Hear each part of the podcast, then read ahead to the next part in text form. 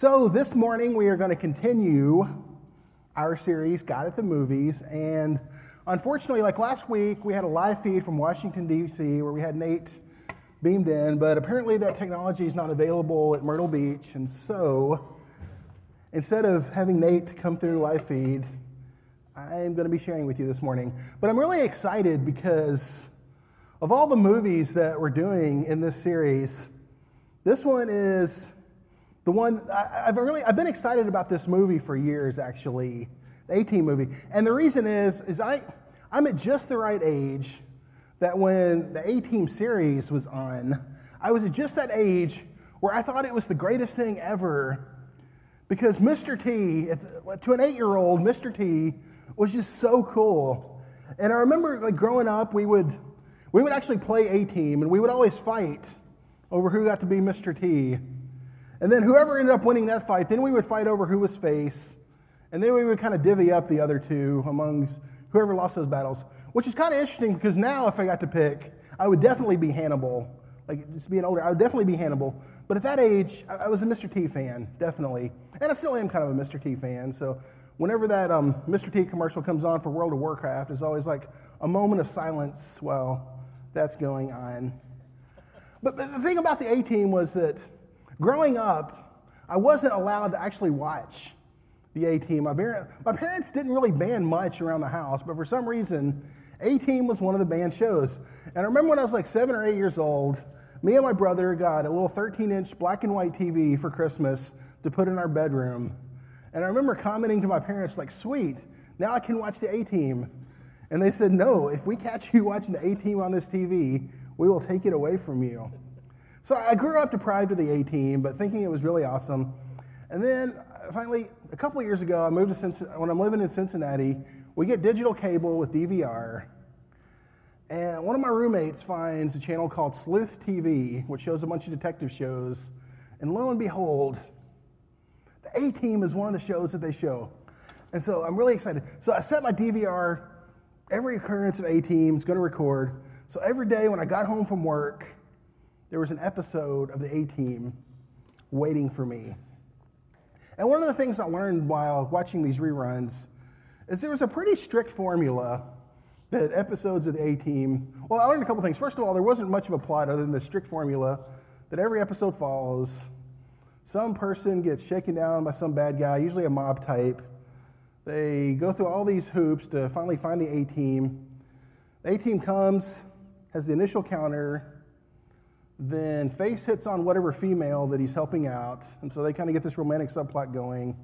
Then they have the second encounter with the bad guys, which always goes poorly, and generally they get caught and they get locked in a room with all the tools that they need to make a really elaborate weapon for the final showdown at the end, which has a lot of gunfire, but nobody actually getting shot. They'd always shoot to flip the car, and in this universe, car flips are not fatal. You can flip three or four times and still pop out. Of course, Jordan here has survived a car flip, so he would make you would make a good A team villain. So very exciting. So yeah, and so then I heard A team movie. They're gonna make a movie. And I'm like half excited and half kind of like worried because these characters are so iconic. Like who's gonna play BA? I mean, who, can top Mr. T, right? Who, who can fill these roles? But nonetheless, a couple months ago, I'm like, Nate, for God of the movies, we got to do A team. He's like, all right, you want to do it? I'm like, yes, definitely. Put me on the A team. And so here we are this morning. And really, like, as I was kind of, as I watched the movie, like, there wasn't like this, some movies you watch them and the sermon just kind of jumps out at you. You like, you follow the plot and it's just a great analogy. A team didn't really do that so much. But, but as I got to thinking about it, I got to looking at the individual characters there's actually a sermon that comes out of each of the four characters. And so today, instead of one big sermon, we're going to have four little mini sermons based on each of the characters of the A team. And I have a little intro video for each one. And so, Bobby, you to cue up the first one? Subject Colonel John Smith, aka Hannibal,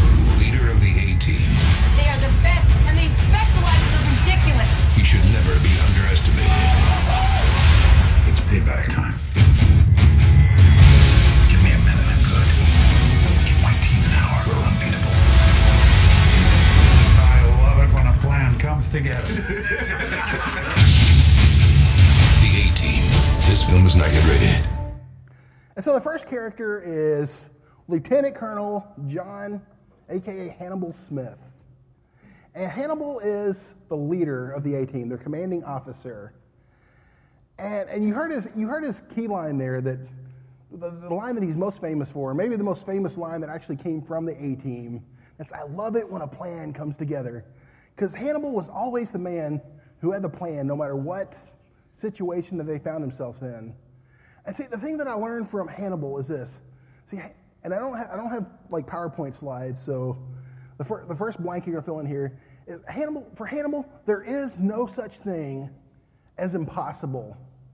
No situation is impossible for him because he has, he has this confidence in himself. He has this confidence in his team that no matter what they face, they, they can get through it. They can accomplish it. They can overcome any bad guy. They can get out of any situation. There's no such thing as impossible for the A team. And it's the same way with the church, it's the same way with us. See, Hannibal had confidence in his and his team's ability. We, have, we should have confidence. We should live confidently because we have the Holy Spirit guiding us. We have the Holy Spirit empowering us. And so we have access to the greatest power in all the universe, lives actually inside of us, guides us, pushes us on. And actually, like last year when I was preaching on Wolverine, I used this verse, and I'm using it again because it just, I don't know, you get into superhero movies, and this just really kind of jumps out. John 14, 12, Jesus tells his disciples, I tell you the truth. Anyone who has faith in me will do what I have been doing. He will do even greater things than these because I am going to the Father. Once I mentioned last year, Jesus tells us that we will do greater things than he did, greater things than Jesus, which just seem impossible to us because Jesus, Jesus was God. He could do anything. He healed people. He did miracles. He fed 5,000 people with a bag lunch. Jesus could do anything. And yet he said that we could do greater things than he could. And if that's truly the case, then there is, there is no such thing as impossible. There is no situation that we can't handle. But sometimes, sometimes when challenges come before us, they seem impossible. They, th- they seem daunting. They knock us down. And so I'm only reading from James 1 2 through 5, where James talks about facing difficult situations, facing trials. And he says, Consider it pure joy, my brothers, whenever you face trials of many kinds, because you know that the testing of your faith develops perseverance. Perseverance must finish its work so that you may be mature and complete, not lacking anything. If any of you lacks wisdom, he should ask God, who gives generously to all without finding fault, and it will be given to him. When we face an impossible situation, James gives us three things that we should do. And the first thing he says is to consider it pure joy. Consider it joy when you face trials of many kinds, which seems like the it seems like the opposite. I mean, that's not that's not our first reaction when something bad happens to us. When something really difficult comes our way, we don't necessarily we don't. It's not our reflex to consider it joy. But see, that's one of the kind of interesting things about Hannibal on the A team is whenever they face this difficult situation, this smile always kind of pops on his face because Hannibal sees it not as something that's impossible, but he sees a challenge waiting to be overcome. He sees a challenge for him waiting to be overcome.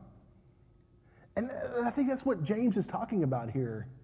It's not that we're excited that bad things are happening to us, but whenever we do face a difficult situation, we should consider it joy because it's a challenge to be overcome. It's a chance to see God in action. And see, I, I was kind of doing some research because I thought about joy. Actually, I had this passage way back in January. And I think one thing that we confuse is joy and happiness. We confuse joy and happiness. And as I was doing research on this, I read something somewhere that said that happiness has the same root as the word happening. And so happiness is based on what's happening around us. The two are kind of linked to each other. Joy is an attitude, joy is an approach to a situation. And so when we face trials, we consider it joy. We, we, we can choose joy. It's a choice that we can make. We can be joyful going into it. And it just happens to do with our perspective, how we see the situation going into it. Is it a challenge to be overcome? Or is it a bad thing that's happening to me? We have a choice in that. The second thing that James says in verse 4 is that perseverance must finish its work so that you may be mature and complete, not lacking anything. And so the second thing we have to do is we have to learn, or actually, I have a different notes, is develop perseverance. We develop perseverance through difficult situations. The A team is what's called an alpha unit in the Army, and it's, um, it, it, and it's a special forces unit that, um, and the alpha units are kind of the front lines of the special forces, and so they go in and they do, they do many things. One of the things they do is the covert operations, where um, just the really difficult things. And, and so to be in special ops, you have to be you have to be a pretty elite soldier anyway. But then after you make it into special operations, you have a very difficult training regimen because they face extreme conditions. And because they're going to be facing extreme conditions, they have to prepare themselves for that. And so they go through very difficult training. And one of the things James says here is that when you face a difficult situation, not only is it a challenge that you can overcome, but it's also it's also a learning experience. It's also a growing experience. When you face a seemingly impossible situation, it's a chance for you to learn, it's a chance for you to grow. It's not just a chance for God to work for you, it's also a chance for God to work in you, to develop you, to teach you, to give you strength, to give you perspective. And so when you face the next difficult situation, or when you encounter somebody else who's facing a difficult situation, you now have this new understanding, this new power, this new strength within you because you went through this previous situation. And so developing perseverance is a second way to, have, to get through difficult situations. And the third thing James tells us to do in verse 5, he says, If any of you lacks wisdom, he should ask God, who gives generously to all without finding fault, and it will be given to him. And so the third thing James tells us to do in these situations is to pray for wisdom. And this, and I, am somebody, I'm not, I'm not good at prayer. Like it's just, it's one of my weak areas. But one, th- one thing that I do pray for a lot is I really, I really apply this verse in my life. Pray for wisdom. Because one thing about diff- one thing when you face a difficult situation is that we tend to fear things that we don't understand. We struggle with things when we don't understand. And so I think what James is telling us to do is when you face a difficult situation, ask God for wisdom so that you can have some understanding, so you can see things from his perspective rather than your limited perspective. And I don't like one thing that kind of really kind of illustrated this to me is I was um, I was flying to Hartford to see my girlfriend over Christmas break, and right as we started to come into our initial descent, there was this girl, probably about five years old, kind of in the seat behind me and across the aisle. She was sitting by the window. Her dad was sitting next to her, and then their mom was over on my side. And for whatever reason, right as we're coming to initial descent, this girl decides she wants to change the arraignment. She wants to sit by her mom. But the pilots turn the seatbelt light on, so everyone's locked in their seats for the rest of the flight. And of course, the descent takes about half an hour after he turns it on. And so constantly, this girl was just constantly just saying, I want to sit by mommy. I want to sit by mommy. I want to sit by mommy. Just over and over and over again. And see, here's the thing about that. It's to her, her, request, her request seemed totally reasonable. I mean, it's just a matter of mom and dad just switching seats, and her, and, it, and it's okay. But see, she didn't understand the bigger picture. She didn't understand the concept of the seatbelt light and the safety that kind of goes behind that. She didn't understand why they couldn't just switch seats. And we approach God like that sometimes. Sometimes our requests just seem perfectly reasonable. God, why don't you just fix the situation? Just adjust a couple things like that, and it'll work out perfectly for me. But there, there, there's usually things that we don't understand in that situation that God understands. And I think that's what the command to pray for wisdom is about. Is to ask God to help us to understand the parts of the situation that we don't understand, rather than asking for God to alter the outcome in our favor somehow. And I think that's kind of the third thing that helps us to overcome the impossible. We consider it joy. We go in with the right attitude. We develop perseverance. We develop the ability to deal with a situation. And we pray for wisdom. We ask for God to help us to understand the parts of it that we don't understand so that it doesn't seem quite so scary. And so that's our sermon on Hannibal. Now we're going to go to the next character.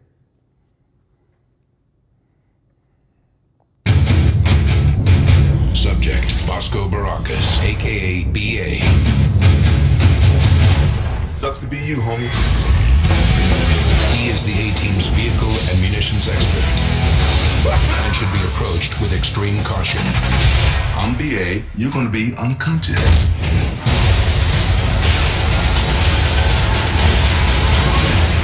I'm sorry, I can't stop looking at your hair.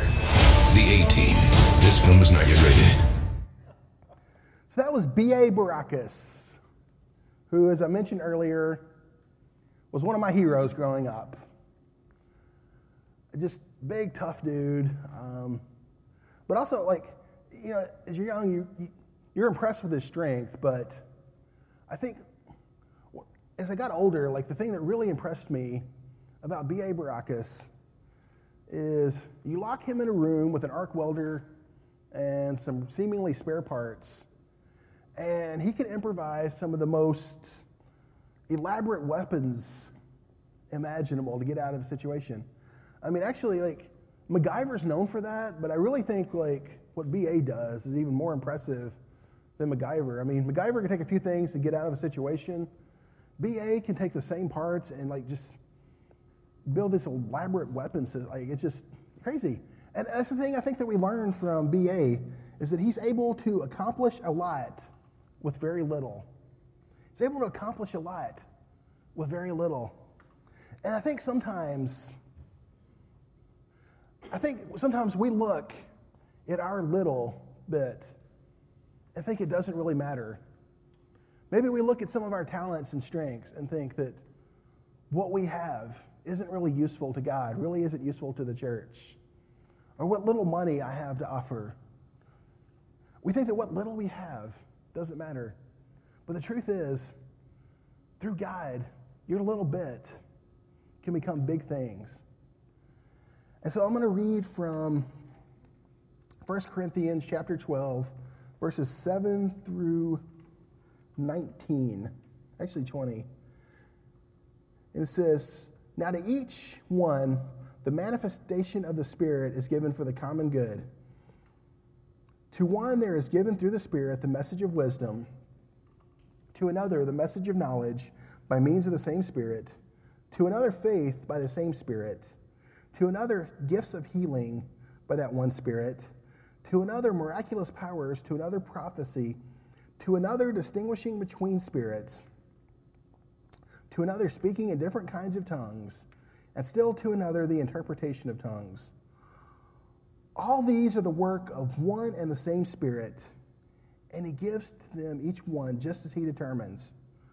The body is a unit, though it is made up of many parts. And though all its parts are many, they form one body. So it is with Christ. For we were baptized by one Spirit into the body, whether Jews or Greeks, slave or free, and we were all given the one Spirit to drink. Now the body is not made up of many, or made of one part, but of many. If the foot should say, Because I'm not a hand, I do not belong to the body, it would not for that reason cease to be part of the body. And if the ear should say, Because I'm not an eye, I do not belong to the body, it would not for that reason cease to be part of the body. If the whole body were an eye, where would the sense of hearing be? If the whole body were an ear, where would the sense of smell be? But in fact, God has arranged the parts of the body, every one of them, just as He wanted them to be. If they were all one part, where would the body be?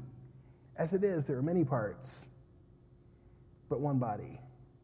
And I love the analogy that Paul uses there because the reality is that every part of the body is essential for the body to work.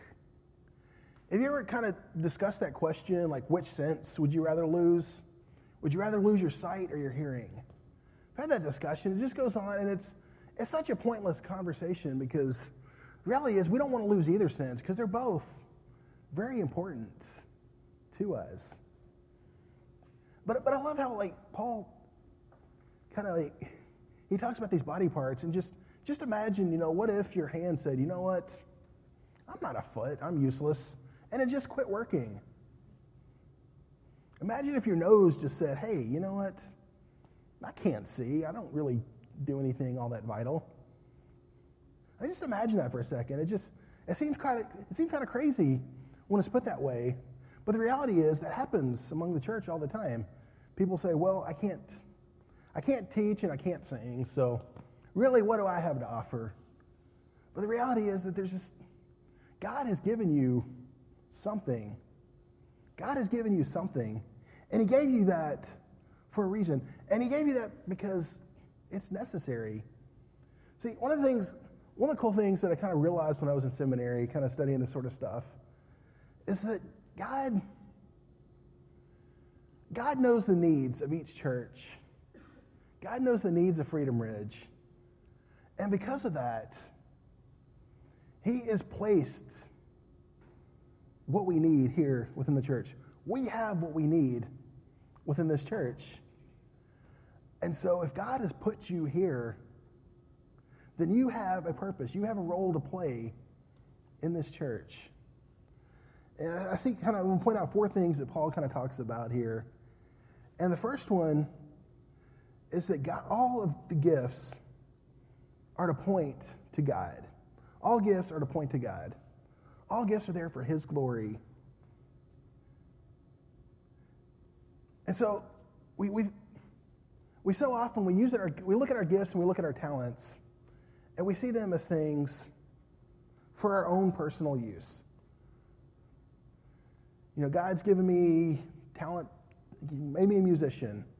So I'm going to go out and make some money as a musician. Probably not so much money, or maybe I'll go out and I can use this talent to get girls, right? That's why I learned to play guitars. I wanted, and it took like 15 years, but it finally worked. But, uh, huh? That was part of it. I got a fun story for that after church, so if you want to hear it. So, um, um, but yeah, they're all designed to glorify God, and because of that, since God gave us that gift to use for Him, there's an obligation to use that. I mean, because it's not really yours; it's really His, and you're just using it. You're just borrowing it, and He's given He's given you a reason for that, and so. If you haven't figured out where your place is in the church yet, if you haven't figured out where you need to be serving, that's something you need to be doing. That's something you need to be thinking about. It's something you need to be talking about. The second thing is that the Spirit decides who gets what gift. The Spirit decides who gives what gift. And as I just mentioned a couple minutes ago, He does so because He knows what the church needs. And so he has a plan in determining who gets what to make sure that everything ultimately gets covered. And so I think kind of what Paul's saying with that is that you should be happy with whatever your role is, whatever gift you get, because the Spirit, the Holy Spirit, God Himself, has determined what that role is. See, kind of one of the interesting things about this passage, kind of a little background on it, is Paul's writing this particular passage because there was something going on in the Corinthian church where a lot of people were saying, and you still hear this a little bit today among some charismatic churches, but Paul's writing because some are saying that speaking in tongues was the most important spiritual gift, or even a sign gift And what I mean by sign gift is that if you speak in tongues, that's a sign that you are saved. And if you don't speak in tongues, that's a sign that you're not saved. And actually, like this still, this still exists even today. Like I was Cincinnati, we had worship team practice one night. Some guys knocked on our back door of the church. Actually, came in and asked for, asked for some water. So we got them some water. And as we were pouring it, they were asking us if we were speaking in tongues, if we spoke in tongues. And I was like, no. And he's like, oh well, you know, Bible says that if you are saved, then you'll speak in tongues. I'm like, no, actually, it says the opposite that some people will speak in tongues and some people won't. And the point of that is that it's the Spirit decides who does what. And so it's not up to me to say, I should have the gift of tongues, or I should have this gift or that gift, or I want this gift, and so, because I want to do this role, so God, you need to give that to me. But the Spirit has determined that. And He gives different gifts to different people to make sure everything's covered. And the third thing is that all gifts are essential. All gifts are essential. Because I said before, God has given them because He knows the needs of people in this church, of people in this community, and He's covered that. And just like with the body, every part of the body is essential for the body to function correctly.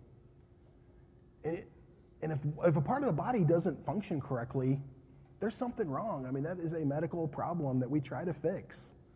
And it should be the same way with the church. If there's a part not functioning, it needs to start functioning. And the fourth part is that everybody is a vital team member. Not only is gift your gift important, you are important to what God is doing in this church. You are a vital team member. Just like the four members of the A team are all essential, you are essential to the church too. And so that's my BA section of the sermon. So now, next video.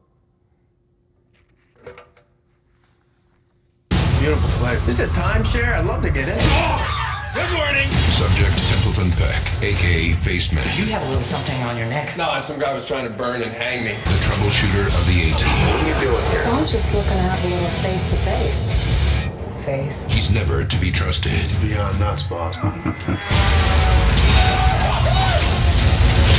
A little something. I'm gonna pop a window. This film is not yet rated. And so the fourth character, or third character was Templeton Peck, also called Face Man or Face. And he, he's such an interesting character. Um, actually, to do some research for this sermon, actually got on Netflix and was watching some old A Team episodes, particularly trying to get kind of an angle to go with Face.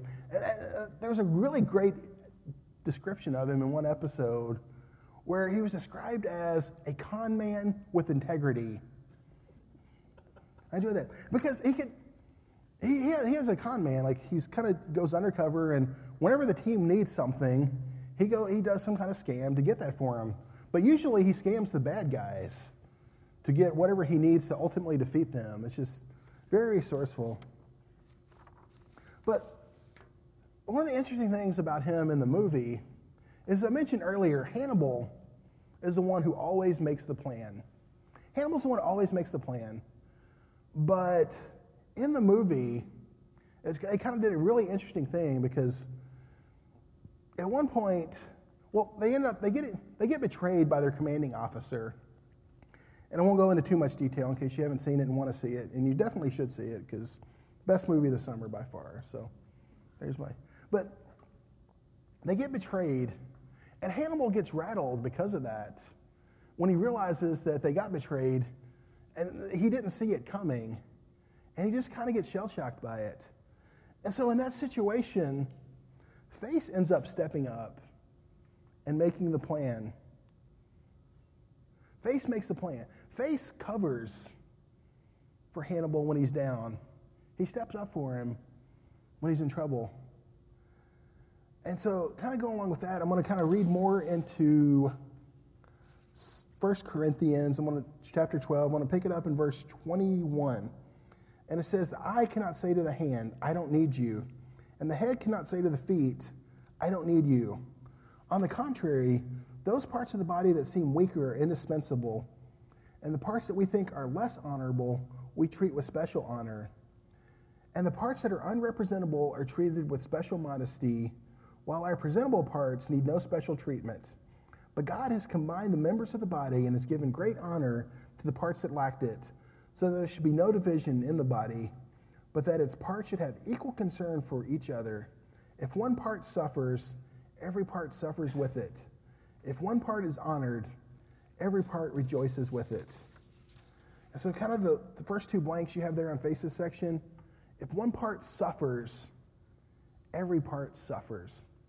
If one part of the body is suffering, everything is suffering. And that's true. Have you ever had a, like a bad toothache? You have a bad toothache, it's just one little part of your body. But I know, like the times I've had a bad toothache, I am totally useless.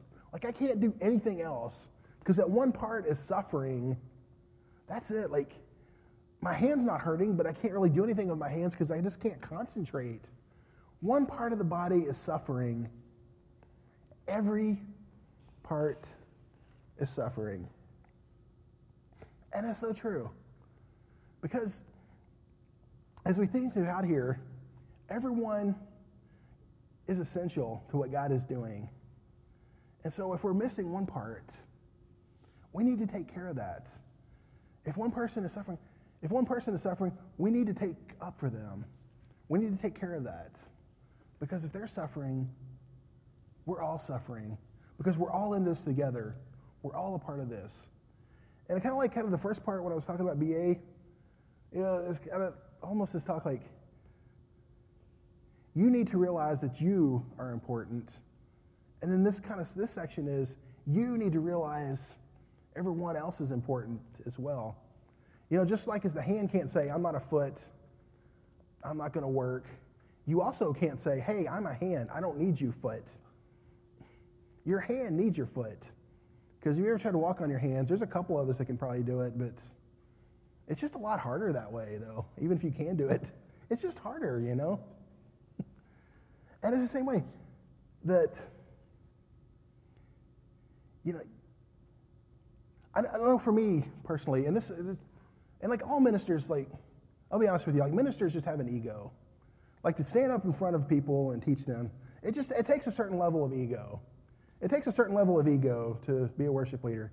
And it's something I struggle with because I'm up front a lot and I'm in some of the positions of glory. And it's really easy to think, hey, look how important I am.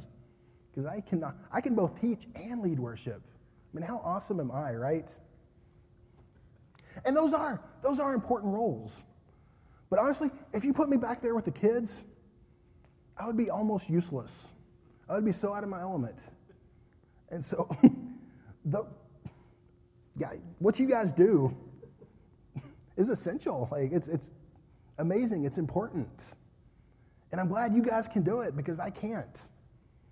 And so I need you guys, and you guys need me, and I need Bobby, and I need Jenny, and I need Jordan, and you guys need me, and we all need each other because we're all kind of intertwined, we're all connected in this. But at the same time, too, sometimes we do have to cover for each other when somebody's down. This, week's a good example because Nate's not here. And so we had to cover for, like these last two weeks, we've had to cover for Nate in a lot of different ways. Like Nate, honestly, Nate did a lot more than I realized. And it's not knocking on him. It's just, you just don't, you don't, no, it's a, not that I didn't think he did a lot, but it's just, when you have to actually pick up and do it, you realize that, like, not only does he preach, he's the reason the projector gets set up every morning and the computer has to get set up. And it's just, he's gone, we have to pick it up. I know, like, if Troy's not here, it's just a lot more work for me because we kind of do the same thing up here when we're setting up. And if one of us is gone, that's a lot of slack that we have to pick up. But that's what, like, the cool thing about Face is Hannibal's having trouble making a plan, and he just steps right in and does it. And I think that's one of the cool things is, um, you know, we all have the areas that we're supposed to be serving in, but if another area is getting missed, sometimes it's on us to cover that too. And we have to be willing to step in and pitch in and take care of each other. And it's kind of the first one that says, one thing we have to do is cover each other, which is kind of the one blank there. And the other thing is to encourage each other.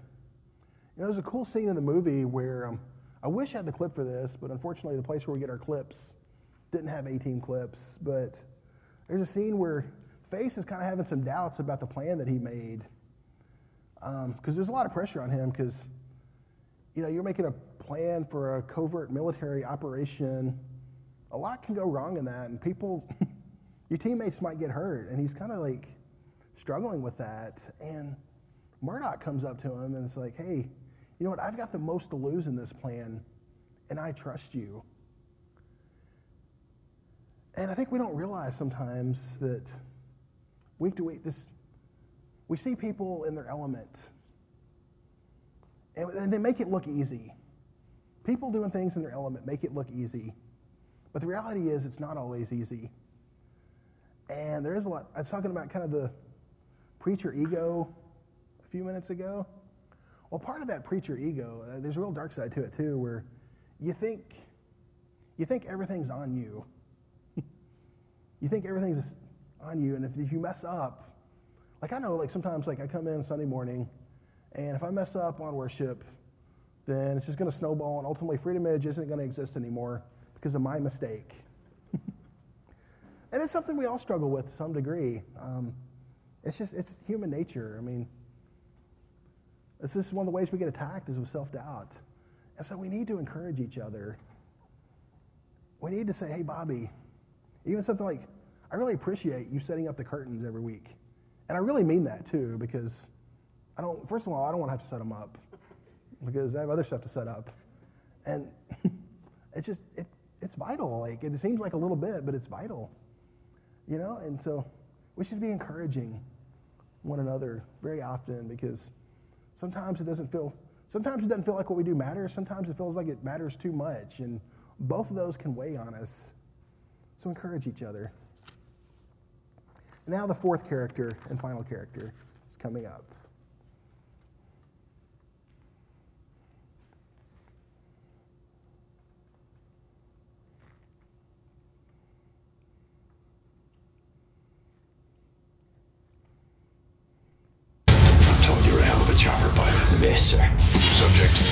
James Howling Mad Murdock. You want secret sauce? The secret's out. You crazy. The A-Team's aviation expert. Ladies and gentlemen, the right wing is on fire. He is considered unstable Here we go! Whoa! and should be approached with extreme caution. Oh, you making my man! I'll kill you, fool! You can't park there. It's a handicap zone. This film is not yet rated. And so that was Murdock, who is their pilot. And there's two things about there's two things about Murdock that you learn from watching the series or watching the movie. One is that he's considered the greatest helicopter pilot in the army, and number two that he's crazy.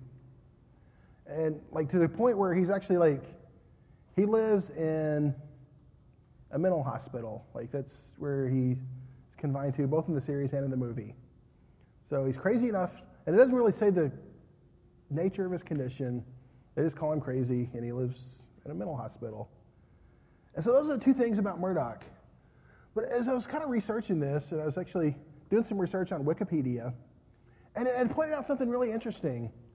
And it's that it's probably because he's crazy that he is the greatest helicopter pilot. Because, because he's crazy, he's willing to try out things that just seem impossible, seem dangerous, it just would seem foolish to do. But because of his condition, he's willing to try those and is successful. And so for Murdock, and this is really key, his greatest liability becomes his greatest strength. His greatest liability becomes his greatest strength. And that's something that Paul spends a lot of time talking about, actually. And I'm going to read from 2 Corinthians chapter 12, verses 7 through 10. There's verse 9 is there, it's a key verse. To keep me from becoming conceited because of these surpassingly great revelations, there was given to me a thorn in the flesh, a messenger of Satan to torment me. Three times I pleaded with the Lord to take it away from me, but he said to me, My grace is sufficient for you, for my power is made perfect in weakness. Therefore, I will boast all the more gladly about my weaknesses, so that Christ's power may rest in me. That is why, for Christ's sake, I delight in weakness, and insults, and hardships, and persecutions, and difficulties. For when I am weak, I am strong.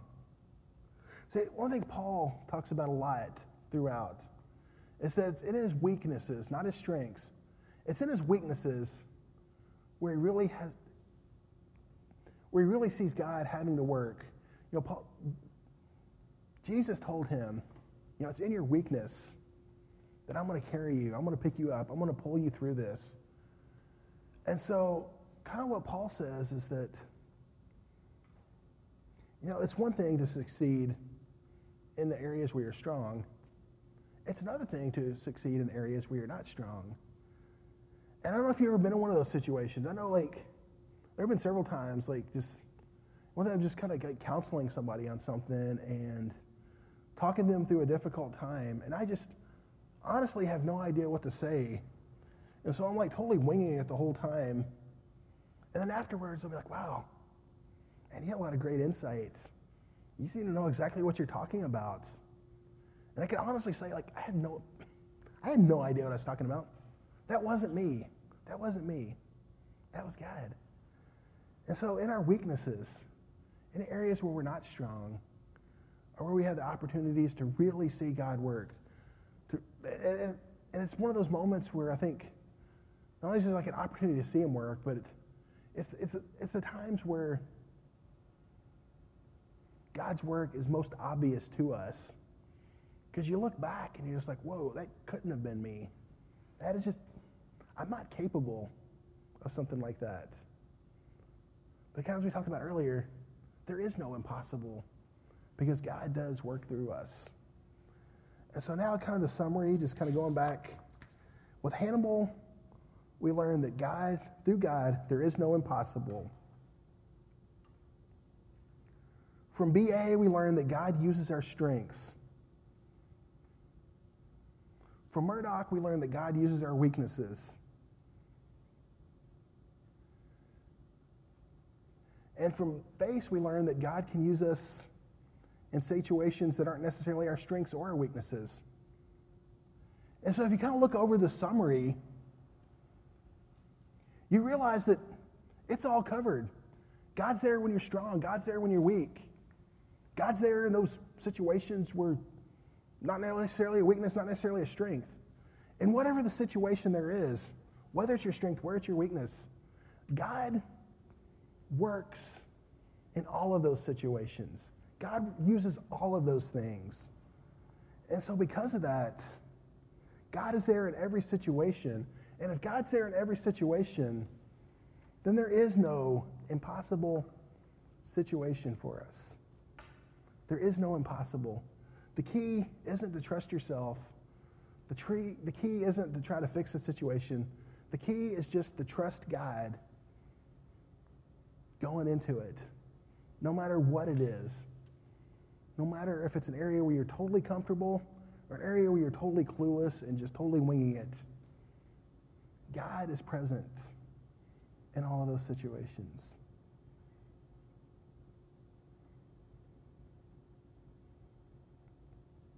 And so now we're going to go